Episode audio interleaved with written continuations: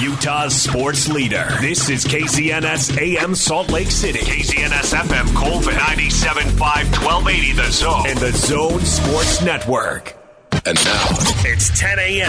Let's just get down to it. And it's time for your sports fix. Strap yourselves in, folks. From two guys who have covered the teams you're passionate about for years. We are professionals. This is Jake Scott and Ben Anderson on 97.5 1280 The Zone. Powered by KSLSports.com.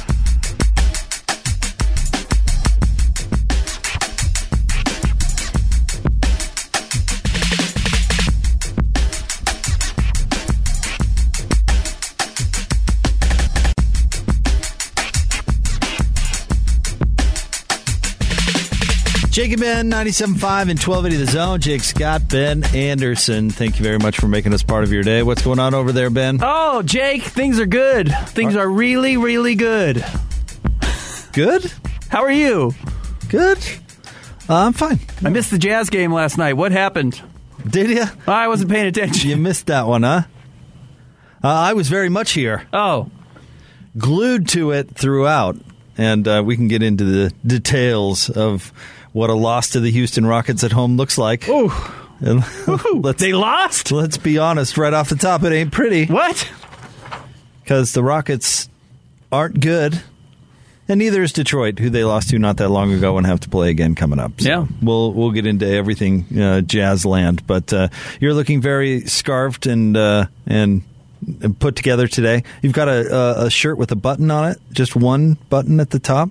Yeah, my sweater has a button at the top, and I have gray shoes on, and I have a gray hat, and I have a gray scarf. So I'm matching in that sense. And my pants are black, and my shirt is, or my, my sweater is black. And then when I was looking at myself in the mirror today, I had all black. I even had my black belt on. You are kind of And I realized it was too monochrome, and I didn't want to feel like I was going to a funeral, even though we might need to eulogize the Utah Jazz. So I put on a brown belt instead. But you seem to dress darker in general. Yeah, is I, I do dark neutrals, and you're a colorful guy, which I, am, appreciate. I'm all about the color. Yeah, which is great. I don't think I have the guts to wear color, so I've just kind of settled into wearing dark clothes. Really? Yeah. I find it makes me easier for my uh, children to keep track of me in crowds. That's probably accurate. Also, like when you go to the games, I kind of got into the uh, mode of just like when you're at games, it's easy to dress a little darker because it kind of looks like you're dressier a little bit, but it's not fancy dressy necessarily, but it's just a little easier to dress dark. Do you find that people who you encounter are automatically sad? Most of the time. Whether that's because of me or I just draw those types of people out of the crowd and I make them sad or I find sad people. Do you uh, do you get the hey Ben? A lot actually now that you bring that the, up. The the greeting not like a hey how you're Yeah. doing but hey guy. Let me tell you about everything that's going wrong with me. Do you get a lot of sob stories from people? You know, I did one time walk into a little Mexican restaurant that's over here around the corner, and a guy said, "Uh oh, here they come, the people in black." And it was right around this time because he was talking about people in Park City uh, for because Sundance starts Oh, today, Sundance. right? Yeah. Mhm. And he was like, "Here they come, the people in black, every time this year." And I was like, "Well, I've lived here my whole life, but okay." So maybe yeah, maybe I But just you worn black for too long. Do kind of fit right in with the Sundance. I, surely, I'm not fighting that. I'm not trying to be that. I'm not trying to say I don't fit there. I accept that. But you're right. I wear a lot of black. so does Quin Snyder. And- I don't think I've adopted that. In fact, I've tried to make Are sure I copying? don't adopt that. I really don't. Coach Snyder? I really don't want to feel that way. I don't want to seem like that's what I'm doing because I don't at all get the sense that that's what I am trying to do. But you're just around people so often. At some point, maybe that's what it starts to look like. Oh, it's uh, Now I'm going to be self conscious about it. you should be. Well, my day's ruined. well, I'm glad we could start off. the I'm gonna show. go back and get in bed. Jim. Well, you know, I'm in a bad mood because I, I'm I'm doing a show with a gloomy guy. yeah. Hey, what, what was? Did you see the description someone had of me yesterday? No, We got a tweet. Let me see if I can find this really quick. One guy said to me, he said, "I look like I sound on air like a the tough bald guy." oh, I did hear this. Or you come across this. is Zach Bogdan on Twitter. This is the nicest thing anyone's ever said to me on Twitter. You come across as the cool bald guy on the radio because we tweeted out the uh, our photo and kind of our little ad for uh, the Jake and Ben show, which you can listen to right here on 97.5 and 1280 The Zone, and it has a picture of you and it has a picture of me. And And this guy replied and said, "Ben, you come across as the cool bald guy on the radio." Are you bald? I'm not. That's the only thing I have is hair.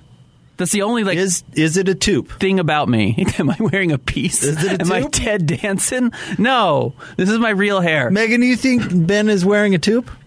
I do not. No. No. But Nope. my brother is a little thinner. My dad doesn't have hair. My grandfather didn't have hair. My uncle doesn't have hair. I'm like the only male in my family that still has hair. See, Megan, I don't know, uh, you know exactly how genetics work, but that seems a little suspicious to me.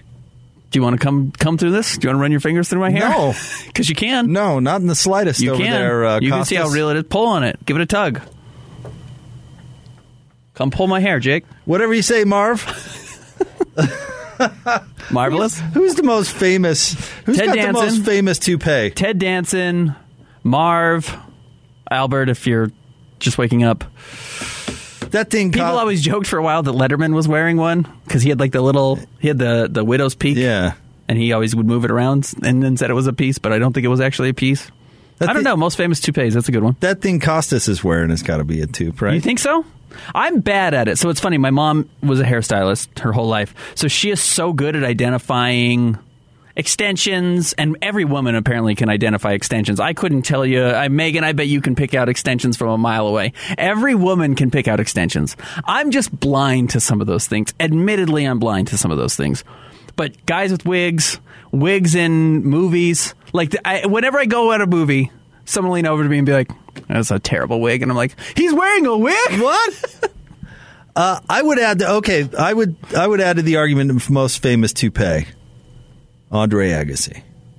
Was that that was a, that was fake for a long time? Long time. The mullet? The the mullet that he had to like suture that thing down. You don't remember that Andre disappeared from tennis for like I don't know. You're right. You're right. No, you're right. It was after I think he divorced Brooke Shields and he disappeared from tennis to get his life together. Apparently Yeah. there was some crack involved. I don't know. But when he came back, he came back. Some crack involved. I'm not kidding about that. No, you're right. He had a came terrible drug addiction. He came back bald.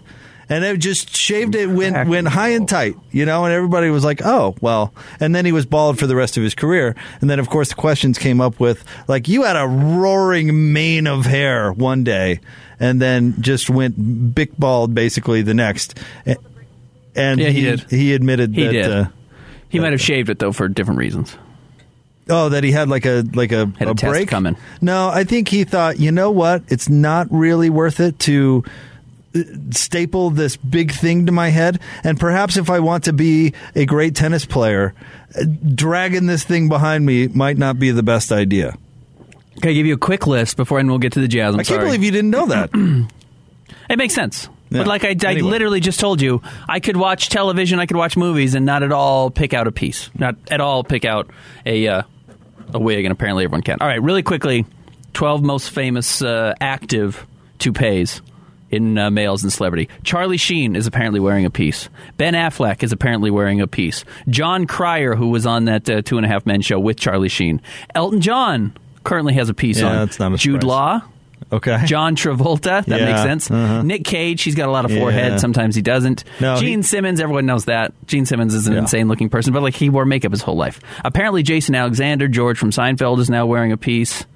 Is this Kevin Costner? You watch Yellowstone? Does he? Is Kevin Costner wearing I'd a piece? buy it. Absolutely not. No. Yeah, it's I his real think so. hair, right? Yeah. Oh, yeah. That's why I'm worried about this. That's Megan's personal bias right Uh, there. hey, Brendan Fraser. Why would Brendan Fraser? Have you seen him? Why would he wear a piece? He's clearly given up. Jeremy Piven from Entourage, and that's it. Hmm. There's some I believe it surprises. Charlie Sheen. Some surprises on there. Yeah, yeah. yeah. Uh, Affleck kind of surprises me. Yeah, Affleck would surprise me. But hey, Who's got better wigs, Affleck or J Lo? Well, I mean, it's like J Lo's supposed to be wearing them, right? It's like part of her. Well, that's the joke. part of Ben. her thing. Thank you. Yeah, part of her thing. Appreciate that. Right? She's supposed to be wearing them, Jake, because she performs in them. yeah. Mm. Ben's hiding something. A lot of lot of performers. Uh, it turns out uh, wear wigs. Yeah, that's that's where it is. That's All right, should we talk some jazz? Which I- jazz I- players I'm most likely to wear a wig? conversation Which myself. jazz player is most likely to wear a wig? Ben Anderson. I'm not a player for the Jazz.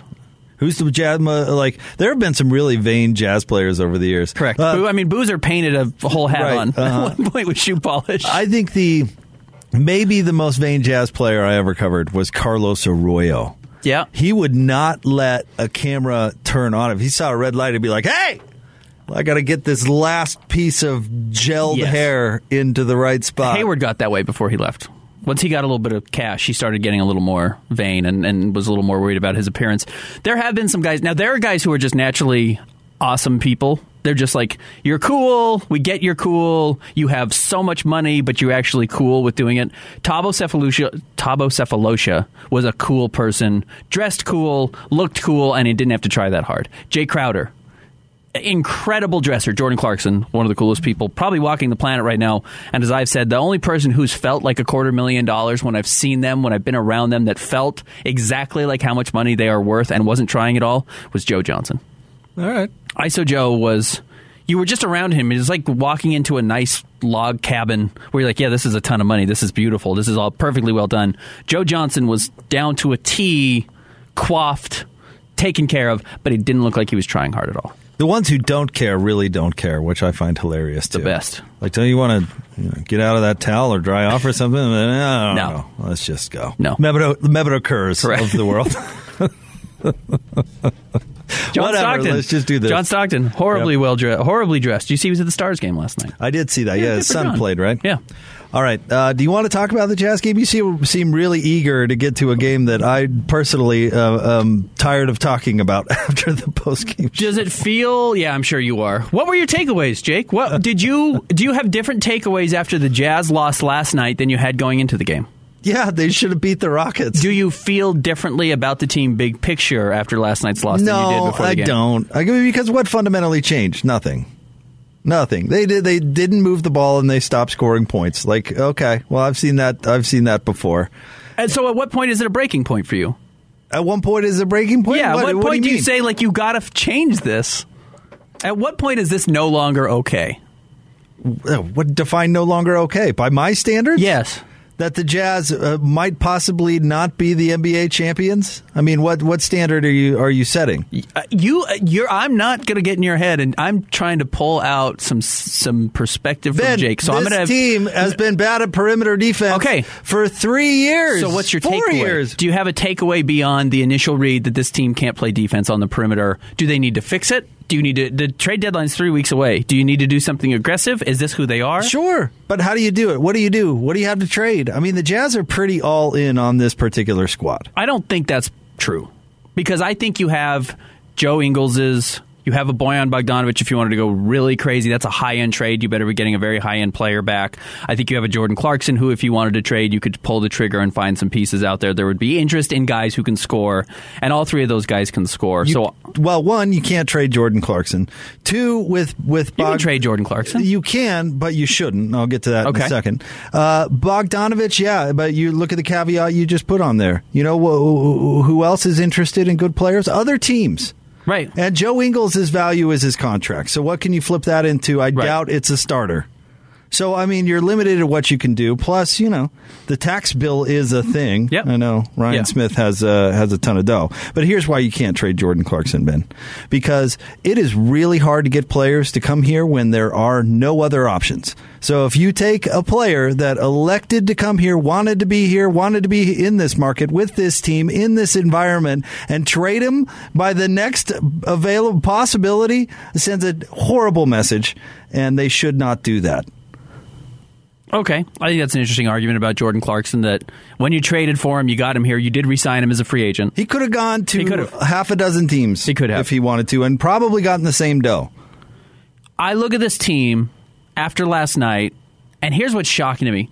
I mean, we talked about it yesterday on the show. Every Jazz fan who's anybody who's on social media or even pays the slightest bit of attention heard the comments from Rudy Gobert on Friday, pointing out the team's perimeter defense not being good enough. Heard Donovan Mitchell, and Donovan Mitchell wasn't playing last night, so you can't pin this on him, obviously. But heard Jordan Clarkson say, "We don't need to hear it. We don't need to call each other out in public. We have to be better defensively. We have to be better defensively. We just have to lock in. We know we can do it. We have to be better." And then two games later, they already started doing every single thing wrong that we know they do wrong. And in fact, they may have had the single worst example I've ever seen the team do it. Okay. I don't know if I've ever seen the team's perimeter defense be as bad as it was last night. Now, I do think that has to do a little bit with the fact that Hassan Whiteside was not out there. I do think it has to do with the fact that Rudy Gay was not out there, and you were playing guys like Danuel House and Trent Forrest and and Udoka Azubuike, who just had not been on the floor enough together to know each other's instincts. But my goodness, the fact that Royce O'Neale and Jordan Clarkson don't know how to pass one player off to another, don't know how to read a simple ball screen, that Boyan Bogdanovich and Royce O'Neale doubled Eric Gordon late in the game that allowed for Jae'Sean Tate to get an and one on a layup in a game where you just cut to two in the final minute of the game, that they don't know how to do that is insane. Do you think they don't know how to do it, or the, let's say, the focus level? Let's put it nice. Isn't where it needs to be. I don't think you can get the focus level to where it needs to be. So no, I don't think Well, they can because do they've it. made that handoff a zillion times in their career. Exactly. Here's the thing: if you do things a million times in your career, at some point you need to perfect it, and they can't figure it out. They can't do it. They can't do it. That's what's crazy. That's what's insane. That they know what's wrong. Friday they talk about getting in the. I mean, talk to Donovan on Saturday. Maybe it's even Monday about the Lakers game, and he was just talking about communicating. And he said you just have to get into the film room and you have to watch it and see what you did wrong, talk about it in the film room, and then you get onto the court and you tell each other then we saw this in the film room, this is the dribble handoff, this is the ball screen, this is how we handle it. They like they talked exactly about all the stuff that went wrong last night, and then they got to one another in a key moment against a horrendous basketball team in the Houston Rockets, and it totally went out the window. There's either not interest in talking, they don't know how to do it, or they're unwilling to do it. I, I don't know what the problem is, but they are not fixing it. And I have to tell you personally, I don't believe in this team's ability to win at a high level as long as that's the rotation on the roster. As long as those are the pieces, the defense is unfixable, and they're taking on water more quickly than they can patch the holes. Well, they did it on purpose. It's a roster construction thing. You know, like Frank Correct, Vogel, oh, 100%. Frank Vogel's going to get fired in L.A. Yep. And, and it's like, what do you expect him to do with that uh, that peach you put Correct, together there? yeah. And so when the Jazz signed Boyan Bogdanovich Yes. and traded for Mike Conley Right? and moved on from Ricky Rubio, And Jordan Clarkson. and they yes, and they traded for Jordan Clarkson. They became an offensive team. They Yes. sold their soul to Yes. the offense. Right. And so, why are we sitting here nitpicking the defense, which has not changed in three years, and not holding a team accountable for being garbage on offense at times? And last night, Ben, the Rockets scored 116 points. If you're the best Dern offense in the league, you should win by 10. Yeah. They So, so you know, I find it much more maddening. I mean, we can point out these brain farts on defense that are consequential because they are. I'm not. I'm not disagreeing with you or coming at you, and you can go back to the film. And I know you did that last night, where you went back and, and crunched through some film, and so you're certainly accurate with what you're saying. But when you just let the air out of the ball and play one on one, and the and the offense doesn't work, and you take terrible shots, and you you're obviously not listening to the coach because he's telling you to run, and you don't run. Nobody runs. and nobody runs. You know, it's it's like it, when Mike Leach loses, are we blaming the defense? Right. We're Right. not. At this And- point, you can't. And the Yeah. Jazz have a Vita Vea like guy who's really special on Correct. defense and who makes a huge, huge impact. But the Jazz are still not a defensive team. They haven't been for years. So we can get. I. I just. It makes me. It makes me laugh a little bit when we get so bogged down on perimeter defense, and it's like, well, where have you been? Right. Right. No, I'm But, with you. but when they're when they have an offensive rating that is ten points higher Correct. than the rest of the league, nobody seems to care that Royce O'Neale can't stay in front of anybody.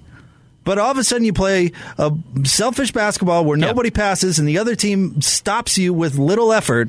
Everybody's going, well, geez, Royce O'Neale can't stay in front of anybody. I just don't get that. But I do think it's because teams are solving the Jazz offense, and it took a couple years for teams to figure out how to do that. And it has evolved. The NBA itself has evolved with all these switchy defenses. so that's a huge, a much bigger problem no. I don't think it's a much bigger than problem. the perimeter defense. I think or it's I think it's a problem, but I think it makes the issue that is the defense. The offense was so good for so long, it covered up the defense.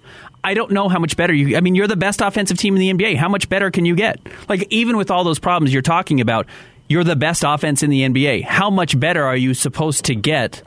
And then you go to the defensive side of the ball and you can't solve anything. Where if maybe you were you know, two spots better, three spots better, had guys who could play a little bit of defense late in games, your offense is plenty good enough to win those games, and your defense isn't any any longer good enough to stay close with the uh, with, where the offense is. Maybe that's the gamble you'd take if you move one of those big pieces. But Right? going back to all your trades that you talked about, you moved on from Ricky Rubio to Mike Conley. Ricky Rubio, great defensive player. Mike Conley, not as good defensively. You move on from Dante Exum to Jordan Clarkson. Dante Exum, much better defensive player than Jordan Clarkson, but Jordan Clarkson's all offense. You moved on from Derrick Favors to get Boyan Bogdanovich. Derrick Favors was a great defensive player when you moved on from him.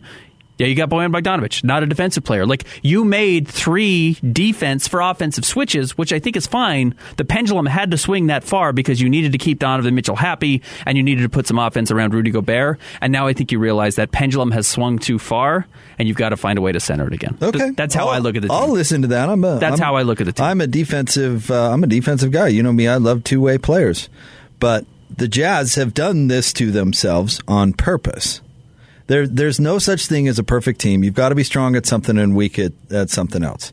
Going back to our guy Kyle's argument about Utah, right? If you're going to be a defensive Yes. squad, Yeah. you're going to sacrifice recruiting offensive players, and and vice versa. Why doesn't Mike Leach get any defensive players? Right. I mean, it it it's a thing. You can't be the the closest thing that we've ever seen to the perfectly balanced NBA team is the Golden State Warriors making their run. Right. Everybody else picks one thing over another. Maybe maybe the Bulls back in the day got pretty close. Yes, yeah. But I mean, it it just you have to construct your roster in a way, and particularly if you're Utah and don't have, again, to come back to our discussion, Ben, about what's the the number one reason the Jazz don't have a title right now. They don't have a top five player in the league. Sure. So you have to construct your roster in a way to make up for that. And the Jazz decided to go with a with a dynamite, Offensive juggernaut. explosive offensive Yep. juggernaut, gambling on the fact that they had the best defensive player in the league to prop up the defense. And I think, I- in That's my on opinion, purpose. Correct. Oh, 100%. I think they wanted to see how far that train could carry them, how far this vine would swing. And I think the problem is, and I really feel this way over the last two weeks, you've and I know it's crazy because they've had so many bodies out, but I think you are seeing that that vine has swung to its peak and it's starting to recess. It's starting to come back to the middle, and you've got to let go of some of that vine to catch the next one because this roster's not going to swing any farther forward. But the offense we've seen over the past several weeks is not that. No, I- it's I- not that. you don't think that's what it is? I, I think the offense has been terrible. Yeah, with, I agree with you. Some minor uh, exceptions. No, I'm with you. I mean, and I think that is a case of the sense that, that it's all coming backwards. That the whole, that not, even your positives aren't positives anymore. Even your strength isn't a strength like it used to be. The offense, which was so unstoppable, even isn't what it was last year. Isn't what it was at points early in the season once they started hitting threes again. Like I think the whole thing has started to shift backwards, which is why you do need to make that that change. And if you don't shift things coming up in the next three weeks, it's just going to continue to fall back. And then I think you're going to lose all your momentum, and it's going to be much harder to fix in the offseason. Well, certainly getting the whole squad back on the floor Would help. would help. But even then, like if you beat Detroit, like I don't have any faith that that fixed anything. No, but you beat Golden State and Phoenix. If you beat Golden State and Phoenix, if you if next week when you play Phoenix twice, Golden State and the Memphis Grizzlies, if you go three and one, maybe I'll believe you. But it's going to take a lot, and I don't. I, I saying that right now would be the same way as saying like, yeah, I think. Uh, I think the Orlando Magic can beat the Nets and then can be and, and that's you know the Jazz are playing that badly right now. You lose six of seven, and you're losing to the worst teams in the NBA. You lost to the worst team in the Western Conference at home with the 13 point lead in the third quarter, and you should have had all the desperation in the world at your back to go out and win that game, and you didn't. And that was after you lost to Detroit in basically the exact same situation. I know you had different pieces on the floor, but you had Donovan Mitchell and you didn't have Gobert. Last night you had Gobert, you didn't have Donovan Mitchell, and you had a 22 point lead, and you couldn't hold on to it. So if you're losing to the worst teams in the league and you can't figure out a way to fix it, what are you? Go get Evan Turner. I don't think that's the solution. No? That's no. not it? But I think you keep an eye on the Marcus Smarts of the world. I think you see if they're available. I think you keep an eye on the Robert Covingtons that I've talked about that are not perfect, but they're better two way players than the guys you have right now. And yeah, you're going to sacrifice some offense to get there, but you need to have things that complement each other on the floor. And it feels like everything is designed to either complement Donovan or to get designed to complement Rudy Gobert. And when you don't have either one of them, none of those pieces complement each other. Did you notice Donovan didn't send in any tweets during the game? I do wonder. I mean, he's in a he has a concussion. so yeah, there is a very real things. chance Yeah, he's yeah. like, yeah, I'm in a dark room dying right now, and it feels horrible. or I got a little brain fog. The same, uh, the same theory. If you've had a couple of beverages. Uh-huh. Don't go to the old social media. Stay off Twitter. Yeah, right. If you got Stay a off Twitter. little of the concussion brain fog, might be like, yeah, Yeah. you might lay off. But I did notice that. Yeah. We're going to give away some tickets, by the way, coming up next. Stay tuned. We have jazz tickets for you. For Detroit? Cade for Cunningham? Detroit. Stay tuned. More Jake and Ben coming up next. 97.5 and 1280 The Zone. What time is it? It's half past the hour and time to talk Utah Jazz. Oh, Donovan! This is your Jazz at 30 update. Ring the 30 point bell.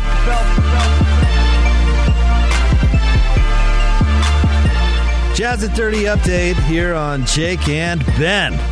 Let's get to Joe Ingles. Talks about the uh, need to remain focused for the full 48 minutes. We go into every game very well game planned and prepared, and the coaches spend a lot of time figuring out what exactly they, they want to do and what can work. And we've got to do it for 48 minutes. I think it's shown recently that we're not going to walk in and just win any game by showing up. A couple games in this patch, we haven't shot well, and that's even more of a reason to lock in defensively and know what the scout is, know what players' tendencies are. Not getting down or frustrated or whatever, going inwards if we get a lead or if we are down 10 or up 10. So we've uh, we've we've clearly got some stuff to work on.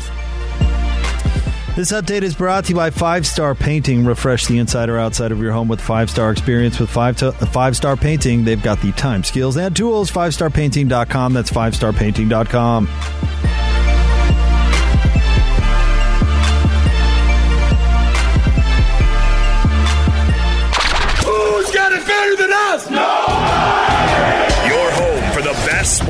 coverage in Utah. You're listening to Jake Scott and Ben Anderson on 97.5 1280 The Zone. Powered by KSL Sports.com.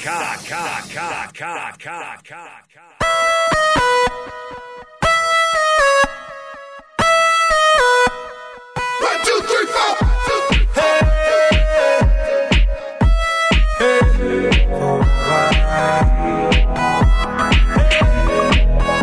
Jacob Ben, 97.5 and 1280 The Zone. It's time to give away tickets. 855 340 Zone. Be the 12th caller right now. 855 340 Zone.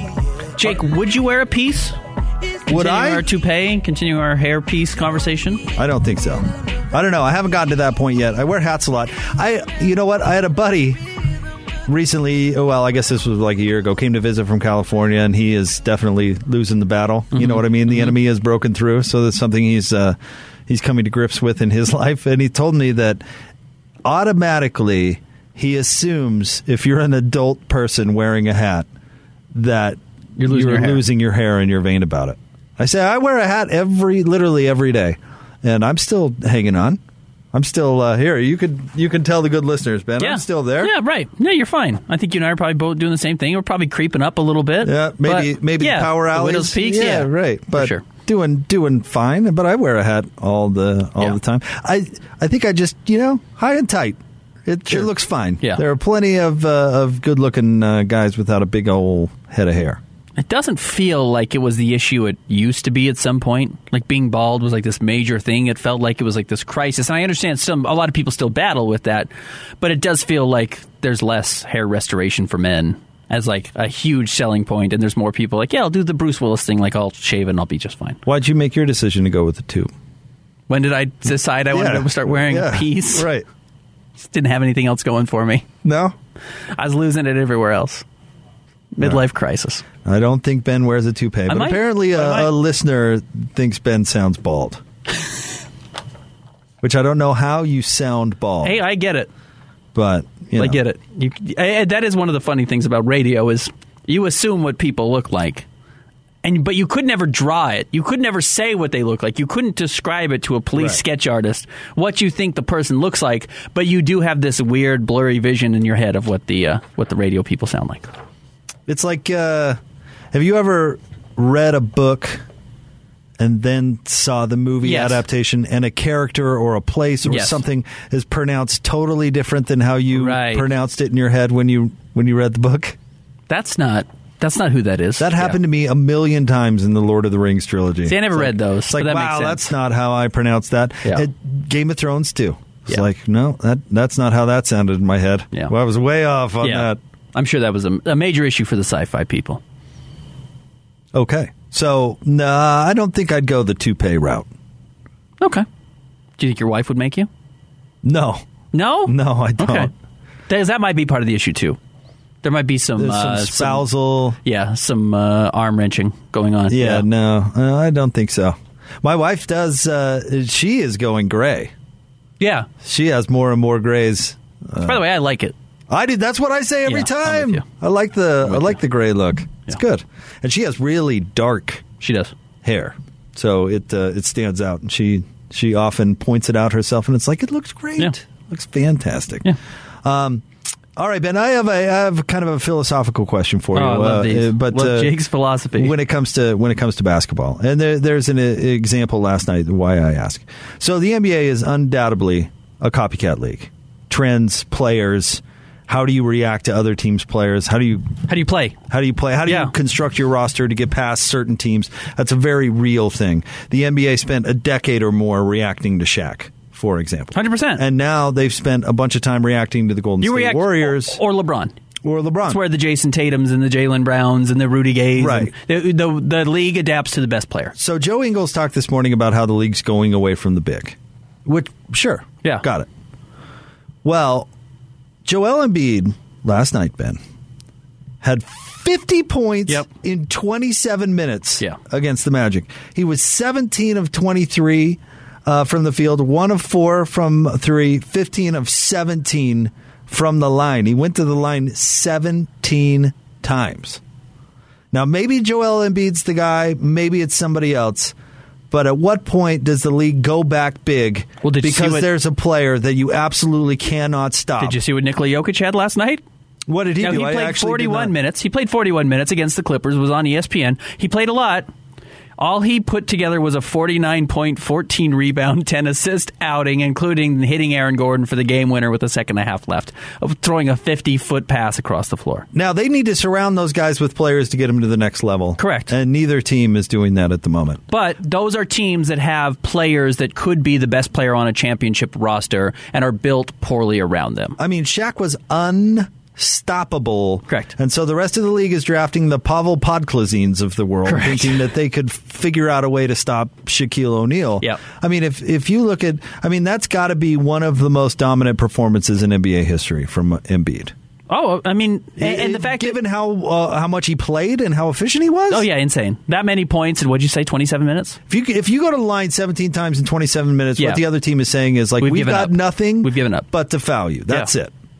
I mean, Joel Embiid, or I should say, uh, Nikola Jokic has three triple doubles in three straight games. I mean, his last three games, and they're not against the best teams in the world. It's the Jazz, the Lakers, and uh, the Clippers. He's averaging 30, 14, and 12. like, he's as good as he gets in the world right now. Now, he's not a great defensive player. We know that. He's not as bad as I think it might be advertised, but he's certainly not a great defensive player. But I, I'm with you, Jake, that eventually, and he had 16 free throws last night. Like th- these teams don't know how to stop these guys. As soon as you get that guy back, the league will adjust. Now, here's what's here's the hard part. The here's why we haven't gotten there. In fact, the evolution of the super skilled big guy, and Nikola Jokic is the most skilled big man we've ever seen. But Joel Embiid is extremely skilled too. Really good passer, can step out and shoot the three. Bet much better defensive player than uh, than Nikola Jokic is we just have not had enough generations or high school graduating classes or kids turning seven feet and recognizing, hey, from my freshman year, I need to not just work on shooting, which became the thing. It was like, okay, we have the Kristaps Porzingises or whatever these guys that are seven footers that want to step out.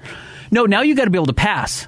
You got to be able to play the point guard. You got to be able to, to rebound and go. Like you got to be able to do all these things that Jokic does, that Embiid does now. And we are breeding these kids. Like, don't get me wrong, they, they are coming. They are watching these players and they are learning. Oh, just because I'm seven feet doesn't mean I can't throw a pocket pass. Doesn't mean I can't get out in transition. Doesn't mean I can't be a, a nightmare uh, for, for other teams to match up with. Those kids are all coming. We just haven't gotten there yet. So I disagree that we're going smaller. In fact, the league is always trying to go bigger. We're always trying to get more skill big. LeBron is more skilled and he's bigger than everybody.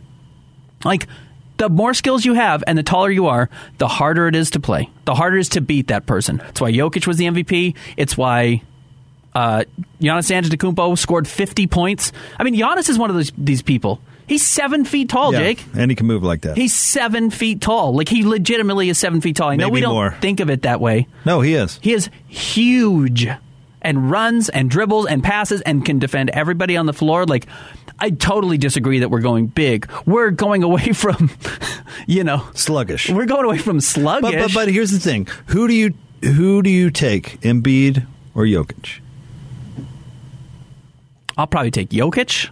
Honestly, personally, I'm probably taking in Jokic. See, that's funny because I take Embiid ten out of ten times. See, I'm going to take Jokic just because I think his his skill level is higher than Embiid's. He's also way. I think he's younger, We, we and have- I'm going to take his health.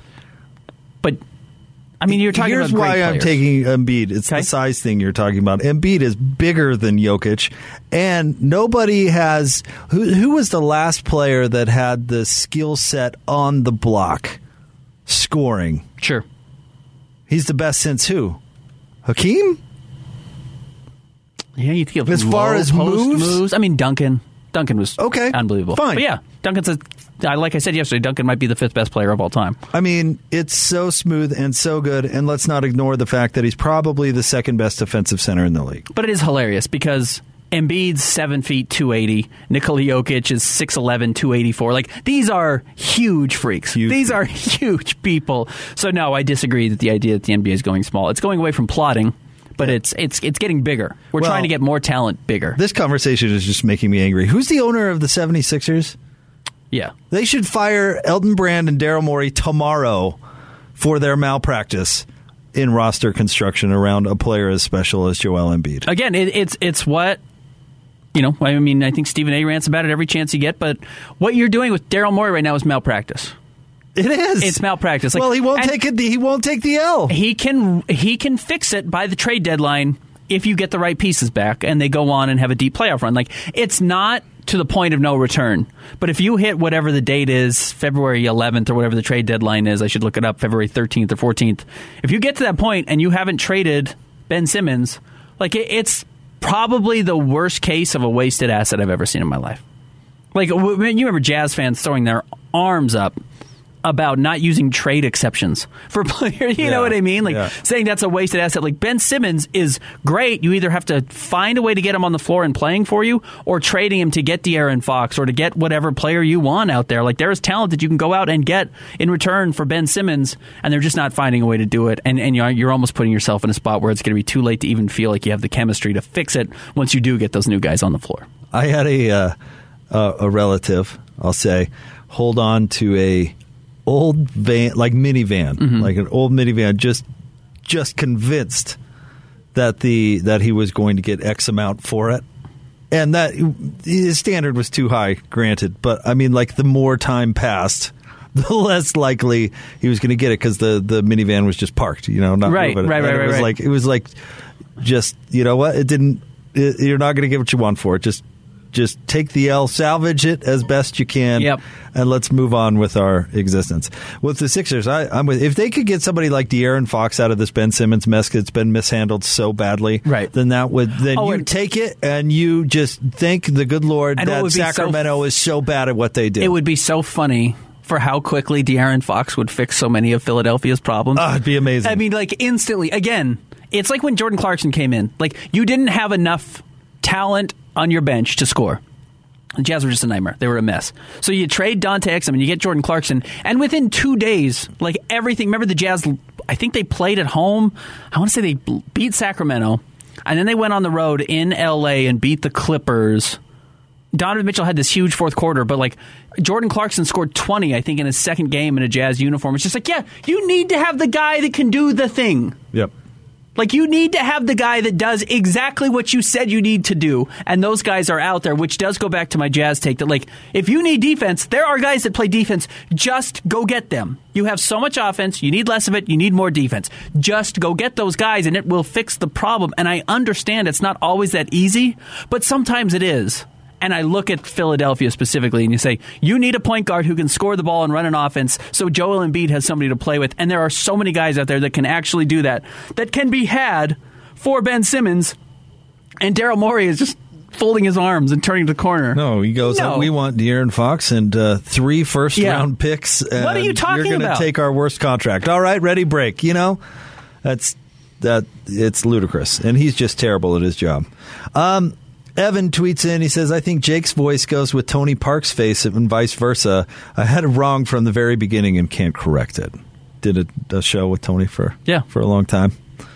Well, that's unfortunate for me. Gunther and I used to get a lot. People would say we Kidding, looked- Tony. They thought we were David Spade and Chris Farley because you heard of Gunther being the old offensive lineman, and you thought like, okay, this is a big fat guy like Chris Farley, and I'm kind of needly, and I I sound like David Spade, and that was kind of the comparison we always got. Which is funny because if you saw Kyle Gunther, he looks like an MMA fighter. Like he's su- he looks like Brad Pitt in Fight Club. Like he's just super lean. He's extremely muscular. He's got a very long body. Like he is not fat offensive lineman and hasn't been for what did you say? He dropped it in like three months after Yeah, he stopped. it was like playing? three months. He's Yep. been super lean, muscly guy forever. All right, uh, let's see. Stay tuned. Coming up next, we have some can't miss audio. If you haven't heard this sound, it's one of the greatest pieces of sound that's ever existed. that's really selling it, Ben, but it is funny. And, Like it's an all-time piece of organic audio to be captured on camera. All right, we'll get to it coming up next. Stay tuned. 97.5 and 1280 The Zone. Jake and Ben, 97.5 and 1280 The Zone.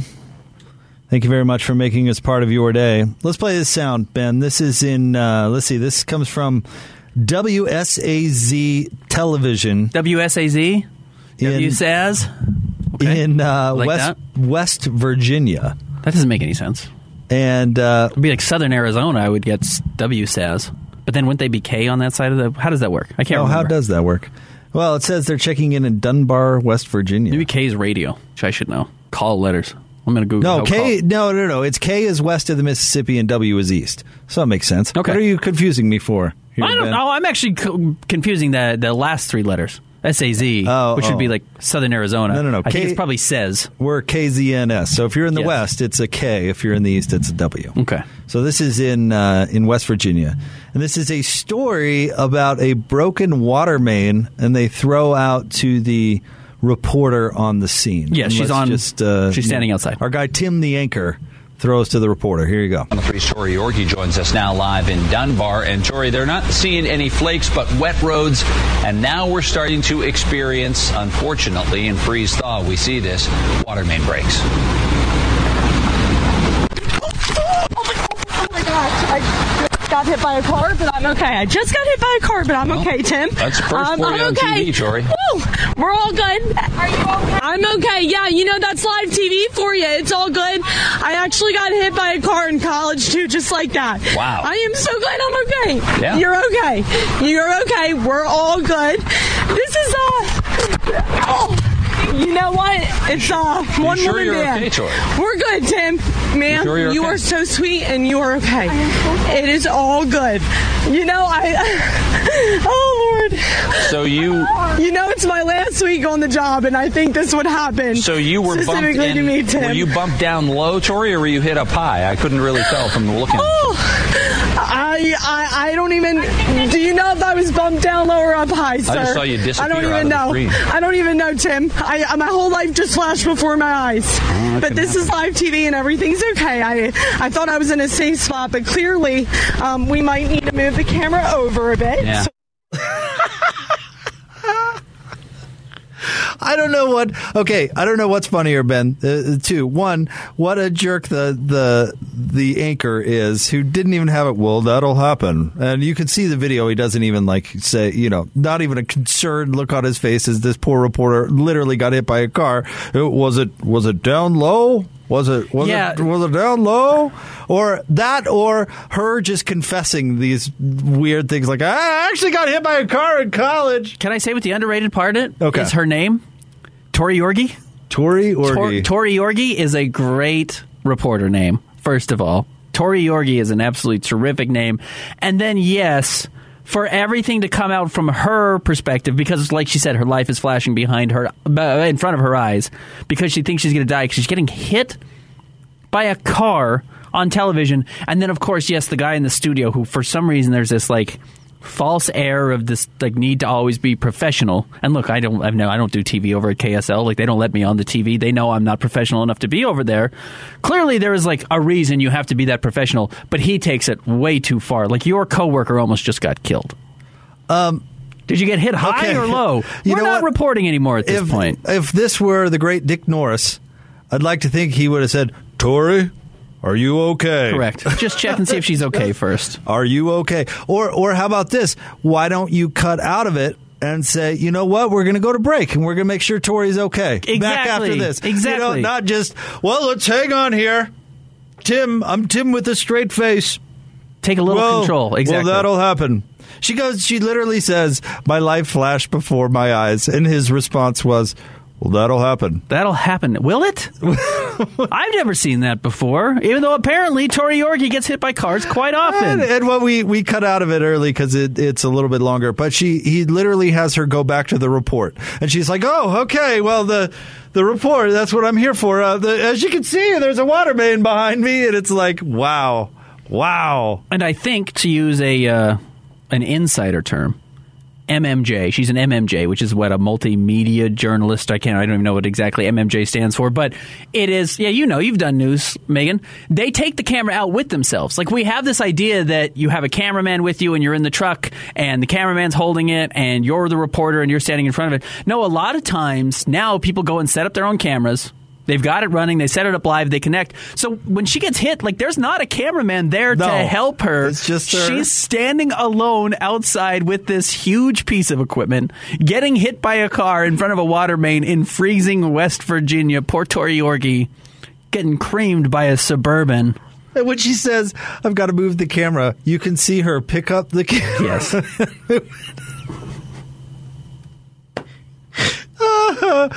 oh well, that'll happen. Yeah, that'll happen. You flash before your eyes. There. oh, she's heading to Pittsburgh. Good for Tori Yorgi. It's my last. It's my last week. I knew this would happen. Next I actually got run over by an El Camino in college. That was really said, uh, something. I'll miss everyone in this tri-state, but I'm excited for what's ahead. Thank She's not gonna miss. Tim. She's not going to miss Tim. Not gonna miss She's Tim. so ready to be done with that bozo You're Tim. the worst, Tim. All right. How was she not tweeted about this since she got hit by a car? She's probably in the hospital. Well, good for uh, good for Tori Yorgi. She's a pro. That that Tim is a real jerk. Stay tuned. More Jake and Ben coming up next. 97.5 and 1280 The Zone.